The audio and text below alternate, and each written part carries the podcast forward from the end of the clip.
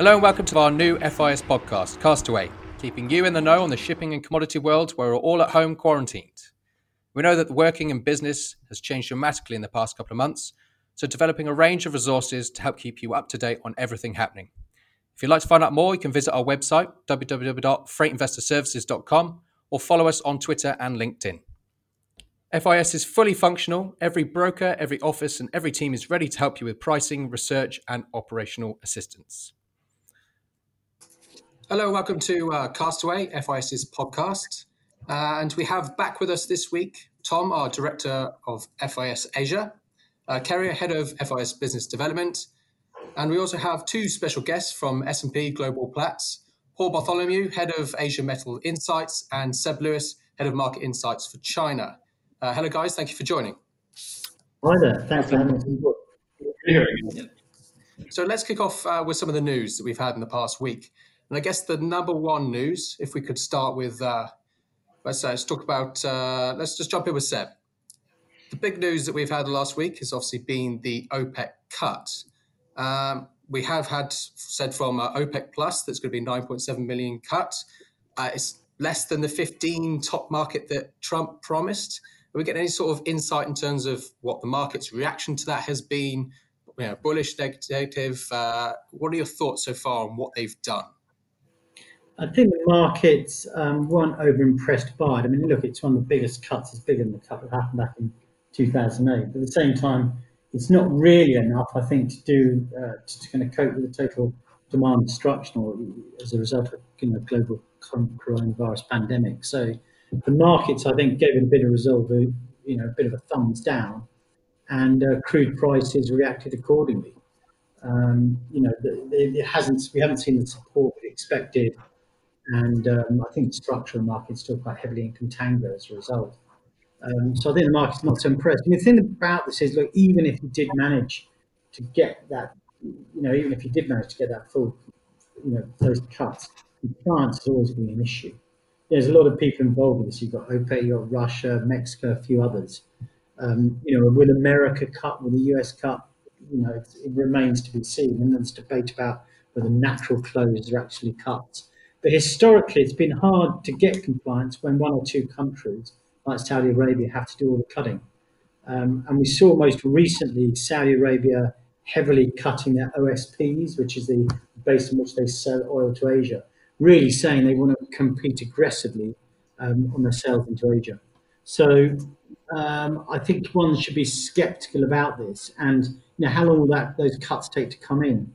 Already we've got a lot of oversupply. We can see more oil going into tanks, etc., etc., putting further pressure on the structure and, and flat price. Yeah, and, and Tom, to bring you in this, uh, as we missed out on your uh, insight from last week, um, your views on on this oil cut. I mean, there's supposedly going to be another 9.8, as Seb alluded to, for other countries outside of OPEC. Is this a load of rubbish, a load of fluff from people? Are we actually going to see this unprecedented global oil producer cut? Uh, well, I mean, I'd like to think that there is some compliance extending from what uh, Seb was just saying. Um, however, it, uh, it, it remains to be seen. As, as as Seb just said, the markets have reacted relatively mutedly in response so far, uh, and if you know, as as uh, Mr. Trump is hailing that his his great involvement will spark the market back to life, then seemingly we'll need further intervention uh, from him and OPEC Plus to sort of get that going. Um, I think from a Singapore perspective, what's been interesting on the or interesting or worrying rather on the oil side this week or the last week really is the news that Hin Leong, one of the biggest bunker traders uh, in Singapore, if not the, the world, uh, is in severe financial difficulties on the back of these price corrections that we've been seeing over the last few weeks. Um, and that will have some severe knock on uh, effects to the oil market in general. Um, there's reports today that the banks out here are exposed to the tune of at least $3 billion. Um, and I think that's just the start of it by the sound of things. Big work going on to to try and restructure some of that financing. But I think there will be ripples uh, from that if, uh, if no solution can be reached in a timely manner. So, yeah. I guess it's true yeah. also of the US oil. There's one being struggling as well. But just to bring Paul in on some discussion about the virus situation, we've seen Trump throw his toys out the pram about uh, the WHO and he's going to withdraw funding after stuff. But in China, it seems that they're finally starting to get over uh, this terrible situation and starting to open things up. Are you seeing lots of evidence of that? Uh, yeah, yeah. I've actually got uh, one of my colleagues. I get her to go out and take photographs of building sites uh, every few days, and so we've got some quite good evidence. that there was nobody there about two and a half weeks ago, and now we're seeing uh, seeing all the rebar going in, and that's you know that's sort of showing itself in steel prices now. So we have steel margins, and uh, rebar margins are very healthy. $63 a ton at the moment, uh, a little bit less so for hot rolled coil. So we sort of estimate there's probably um, it's construction activities around about 60 to 70% of sort of normal levels. Uh, manufacturing is probably a little, a little, bit higher at the moment. But yeah, I mean, all the migrant workers, they had, they did quarantine in their, their hometowns. When they eventually drifted back to their places of work, they then had to do another uh, 14 days of uh, quarantine. So it's only really, really seen activity sort of starting from sort of you know, second half of March, and uh, so still, but but yeah, we can see from obviously the prices around iron ore prices and, and some of the um, steel prices that um, you know we are seeing evidence of sort of downstream demand returning in China now. Yeah, and any further evidence too. So I've read, been reading about Hokkaido and their what virologists have been talking about this second wave of virus coming through. Is there any evidence of that in China as it started to relax these restrictions? Yeah. Um, yeah, that was always going to be the big concern that when workers all, all, came back from their respective hometowns, that there could be like a second uh, kind of outbreak. But it hasn't really happened so much. In most most of the out, well, most of the coronavirus cases at the moment tend to be you know people sort of coming into China. So I, I think that and those fears seem to be sort of uh, unfounded. I mean, what you know, one of the things that sort of held back um, construction activity was they just didn't have enough masks, protective masks. So they've um, they've addressed that issue a little bit. So so I think um, you know that that hasn't been as bad as as sort of previously um, thought. The good news, Seb, you clearly had something to say on this point.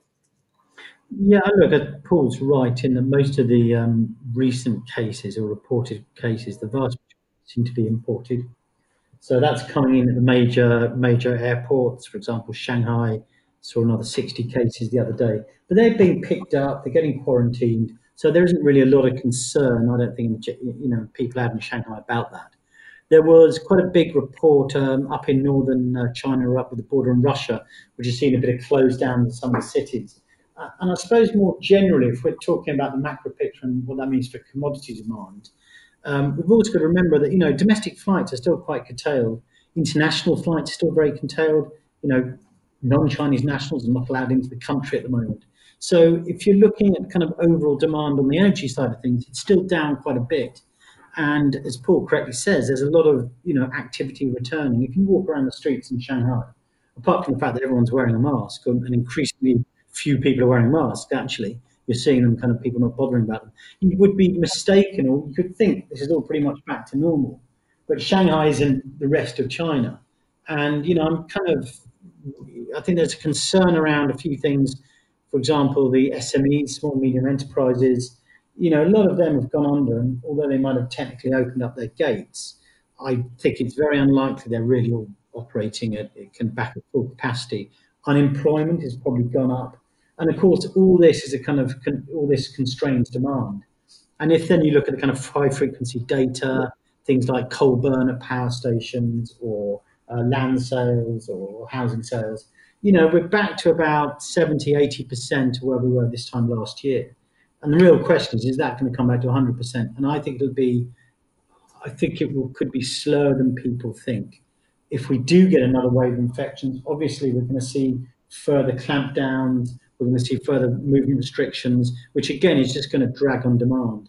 And you know, when it comes to exports, okay, exports aren't a huge component of China's GDP, but they're you know pretty big in absolute numbers, and also they employ a lot of people. So with very limited export demand, again, you've got problem with factories, you've got problem with unemployment, which again overall is just another a further drag on the economy coming back to you know where it was uh, this time last year.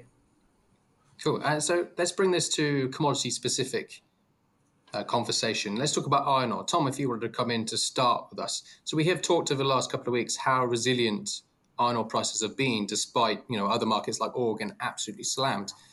Are we still seeing that continuation of what we saw as this resilience to the situation uh, worldwide? Uh, yeah, broadly speaking, we have in the last in the last week. Um, the index has sort of drifted up, or more than drifted up. Actually, it's up three and a half bucks since uh, since we last spoke. Um, so, sort of considerable pressure uh, on the upside coming into the market. Um, driven, I mean, and uh, Paul can probably jump in on this, but driven, I think, um, broadly speaking, by um, genuine demand coming back online, as we've just discussed in China. There is an appetite for for these raw materials for, for the for the steel complex, um, and there has been significant constraint on the supply side. Um, so it's sort of as we touched on on our first episode, it has been sort of a a perfect storm to sort of drive pricing up. But the the flip side to that is that there is the demand actually there to to, to pick it up? Uh, and uh, at the moment, it seems that the supply constraints are, are over overruling the, the, the, what, what we consider to be demand constraints, um, but the price is continuing to, to stay strong and, and drift drift drift north.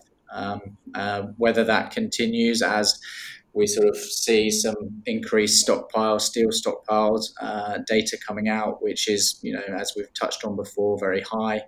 Um, and whether that will start to weigh on pricing at some point in the next week or so, or, or, slightly more medium term, remains to be seen. But for the moment, yeah, it's a continuation of the strong pricing that we've seen for the last few weeks. Good. Uh, Paul, yeah. bring you in on this uh, to start with, and then we'll come to Seb.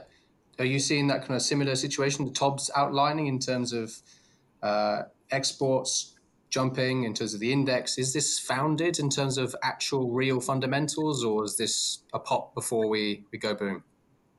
Yeah, it's interesting. So I've sort of been thinking for a while that that sort of eighty dollars a ton level is you know going to come under pressure and it could sort of break through that. Then what do we have on April the fourteenth? Eighty six dollars a ten, eighty six dollars a ten, or at least the Platts sixty two percent.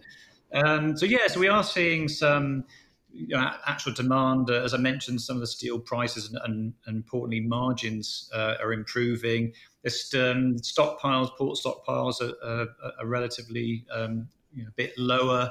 There's been a little bit of supply um, tightness from you know from certain um, producers, but typically Q2, you know, we see supply coming back on. So I think at the moment, um, you know, whereas in the past there possibly has been sentiment keeping prices up, you know, expectations or hopes that the Chinese government are going to roll out some big in, infrastructure investment program. But I think at the moment we are seeing some genuine, you know, decent fundamentals. Um, we're seeing that uh, activity downstream that I mentioned earlier, uh, you know, in, impacting on uh, iron ore prices. We, we did a survey actually a couple of weeks ago. We talked to a lot of Chinese mills and, and some big traders and even some of the miners. And they, in Q2, most people saw prices averaging around about 80 to 90 dollars a ton and it sort of seems you know fairly realistic at the moment.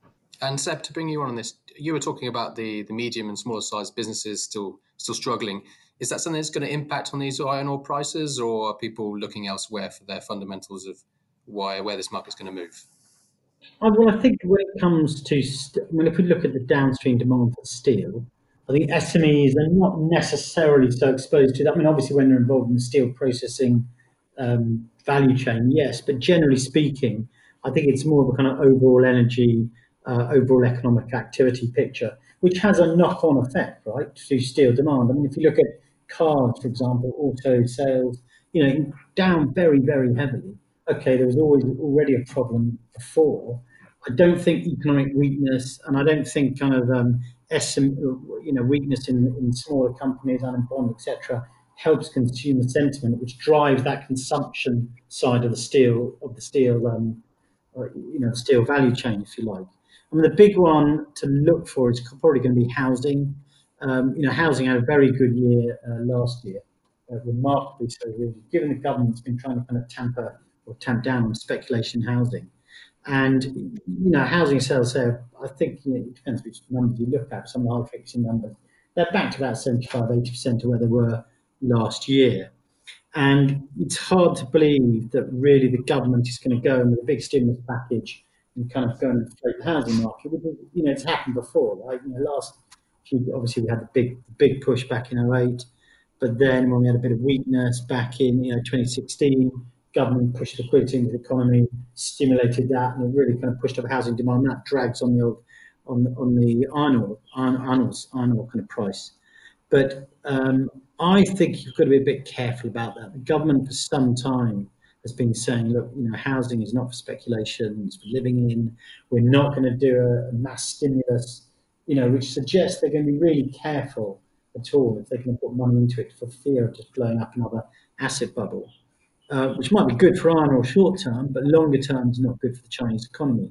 So I think I'm just a bit more sceptical um, about any kind of big movements on the kind of optimistic upside um, over the near in the, in the near term anyway. You know, look as we get into the kind of second half, fourth quarter, then I think the picture will become a lot clearer, especially around um, external demand. But in the near term, I think caution is probably one Oh, I'm sorry, I didn't mean to uh, to speak right over you, but I, I, also just have to agree with you. I think that one of the key issues here is the Chinese government has gotten a lot of headlines by pouring money into yet another slew of infrastructure projects. But we all know that infrastructure is not the primary driver of steel demand in China; it's housing. Um, you know, in fact, I think infrastructure demand only drives around 15 or 16 percent of steel usage most of the time. So, and Kerry, to stick with you and to, to pivot somewhat to uh, another commodity, let's move on to dry freight. I know you've got some positive news for owners to bring to us uh, on these uh, dry freight rates.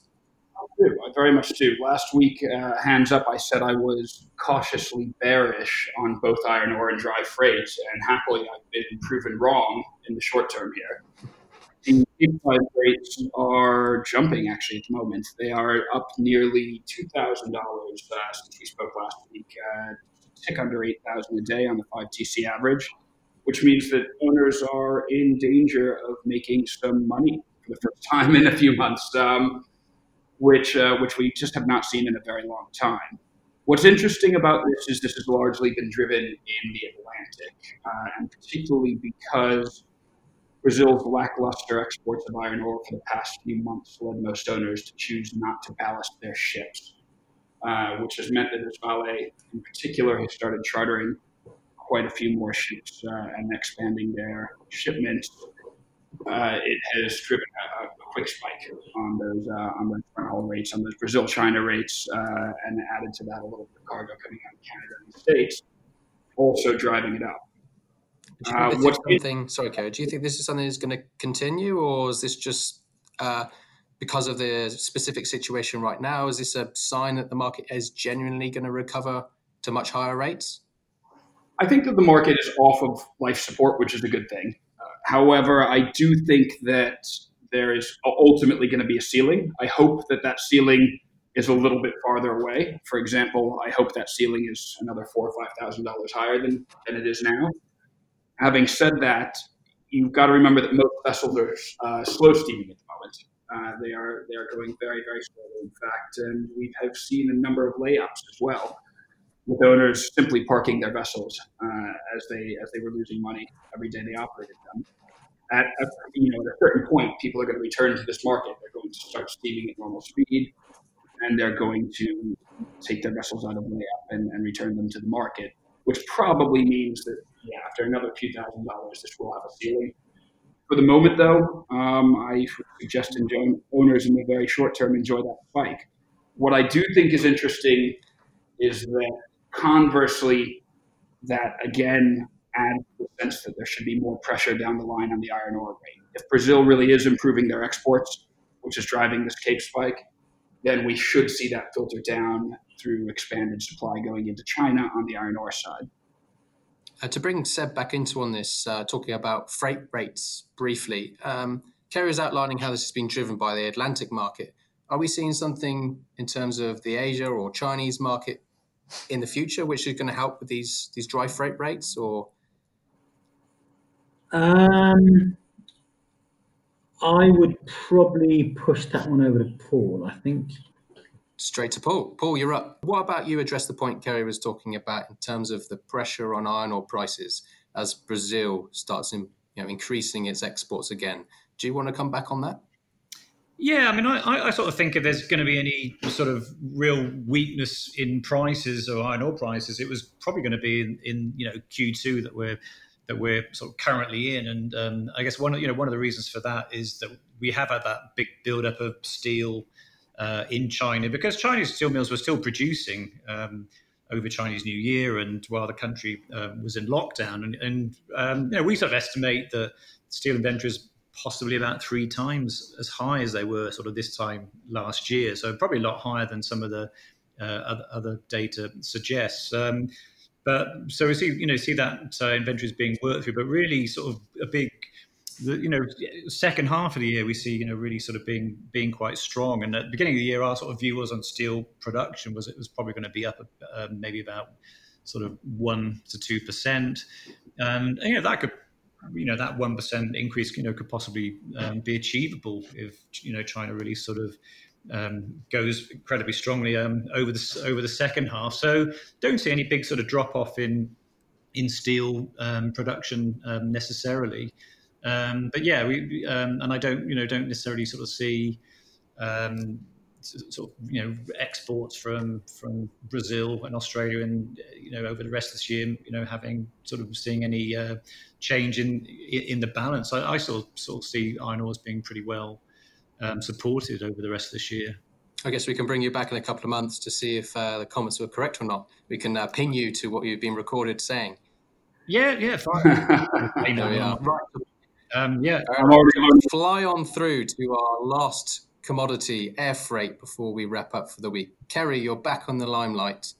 What are we seeing in terms of air freight?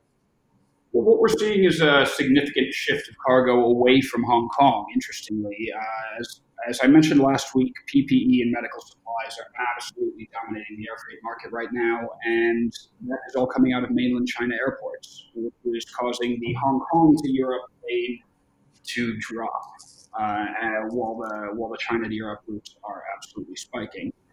The government in general in Europe are essentially panic buying medical equipment. Uh, most of it is produced in China, Southeast Asia, and India. And so while actual cargo demand has dropped probably between 20 and 30 percent year on year, depending on the trade lane, prices have increased as much as 147 percent on the China Europe route. And I think that's been really defining the air freight uh, the air freight market for the last few months, uh, certainly for the last few weeks at least. Looking forward, we are still looking at a lot of people investing in air freight assets as well. Uh, the future may not be very certain, but for example, Standard Chartered recently signed an $850 million financing deal with Qatar for Boeing 787-9 jets, and uh, and that's in the middle of this downturn, while Qatar Airways is barely functioning. So you know, what will be interesting to see is how that capacity comes back online as the passenger airlines return. An interesting scenario to continue on going, and we hope to continue on the discussion of what's happening next week. So do join us again then. But thank you very much to Paul and Seb, our special guests from S&P Global Platts, and of course to Kerry and Tom, our returning contributors. But and Tom, you've got a word about our charity day. Yeah, uh, thanks, Chris. Uh, we'd just like to remind uh, all our clients and partners that tomorrow um, all proceeds generated by FIS through commissions will be donated to uh, COVID uh, related charities around the world that are on the front line trying to uh, fight this on, on all of our behalfs. So um, please do try and uh, and deal with FIS tomorrow, uh, and, and, bear in mind that yeah, any any revenues generated will be distributed uh, globally to COVID related causes. Cool. Thank you very much, Tom, and see you all next week.